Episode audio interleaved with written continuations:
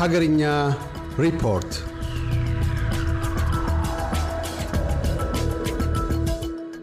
የብሔራዊ ምርጫ ቦርድ ሰብሳቢ እጩ መልማይ ኮሚቴ ለብሔራዊ ምርጫ ቦርድ ሰብሳቢነት ክፍት ቦታ በሕዝብ ከተጠቆሙ እጩዎች መካከል ሁለት እጩዎቹ መምረጡን አስታወቅም። የመልማይ ኮሚቴው ሰብሳቢ ቀሲስ ታጋይ ታደለ ኮሚቴው ያስቀመጣቸውን መስፈርቶች የሚያሟሉትንና ከህዳር 3 እስከ 13 2016 ዓ ም የተጠቆሙትን 56 የእጩ ጥቆማዎች መቀበሉን ገልጸዋል። መልማይ ኮሚቴው በአዋጁ የተቀመጠውን እንደዚሁም ለእጩ ጥቆማ የቀረበውን መስፈርት የሚያሟሉለትን እጩዎች በተቀመጠው የእጩ መጠቆሚያ ቅጽ ተሞልተው የቀረቡለትን 56 የእጩዎች ልየታ ስራ መስራቱንም አመልክተዋል። ኮሚቴው የቀረቡለትን 56 እጩዎች በሶስት ደረጃ የከፈለ የማጣሪያ ስራ ማከናወኑንም አስታውቀዋል። በዚህም መሰረት መልማይ ኮሚቴው ሜላተወርቅ ኃይሉንና ታደሰ ለማን እጩ አድርጎ መምረጡን አስታውቀዋል። ኢትዮጵያ በ600 ሚሊዮን ዶላር ወጪ የነፋስ ኃይል ማመንጫ ልታስገነባ ነው። ከግማሽ ቢሊዮን ዶላር በላይ ወጪ ይደረግበታል የተባለውና 300 ሜጋዋት የሚያመነጨው የንፋስ ኃይል ማመንጫ የሚገነባው በሶማሌ ክልል አይሻ አካባቢ ነው ተብሏል። የንፋስ ኃይል ማመንጫው AMEA Power በተሰኘ የተባበሩት አረብ ኤሚሬትስ ኩባንያ እንደሚሰራም ተጠቅሷል። ፕሮጀክቱን ተግባራዊ ለማድረግ የሶስት ዓመታት ጥናት ቀድሞ መደረጉም ተጠቁሟል። ስምምነቱን በመንግስትና በግል አልሚዎች ማዕቀፍ የሚሰራ ትልቁ ኢንቨስትመንት ይሆናል የተባለ ሲሆን በነፋስ ኃይል ማመንጫ ከምስራቅ አፍሪካ ግዙፉ ይሆናልም ተብሏል። የጸረ አበረታች ቅመሞች ሕግ ተላልፈዋል በተባሉ ስምንት ኢትዮጵያውያን አትሌቶች ላይ የቅጣት ውሳኔ መተላለፉን የኢትዮጵያ ጸረ አበረታች ቅመሞች ባለስልጣን አስታወቅም።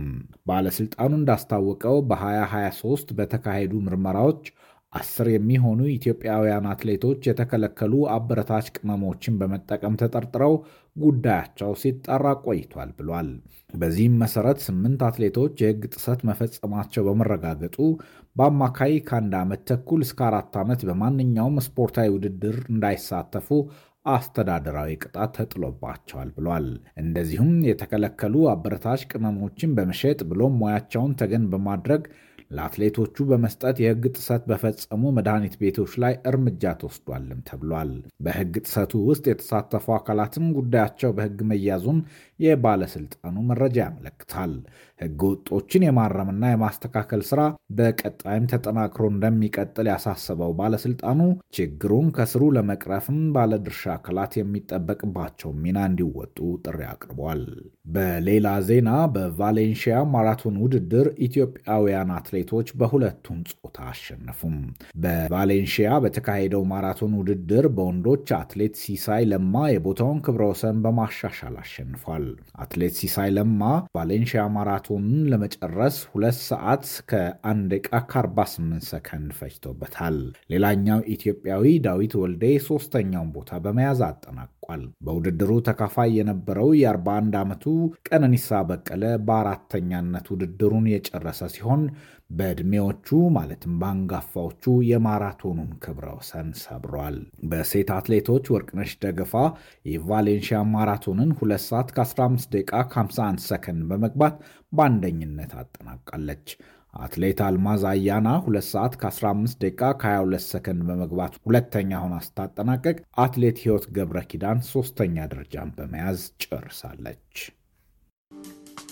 እያደመጡ የነበረው የ SBS አማርኛ ፕሮግራምን ነበር።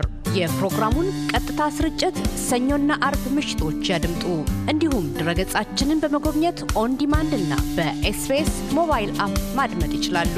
ድረገጻችንን SBS dot com dot au Amharic ን ይጎብኙ።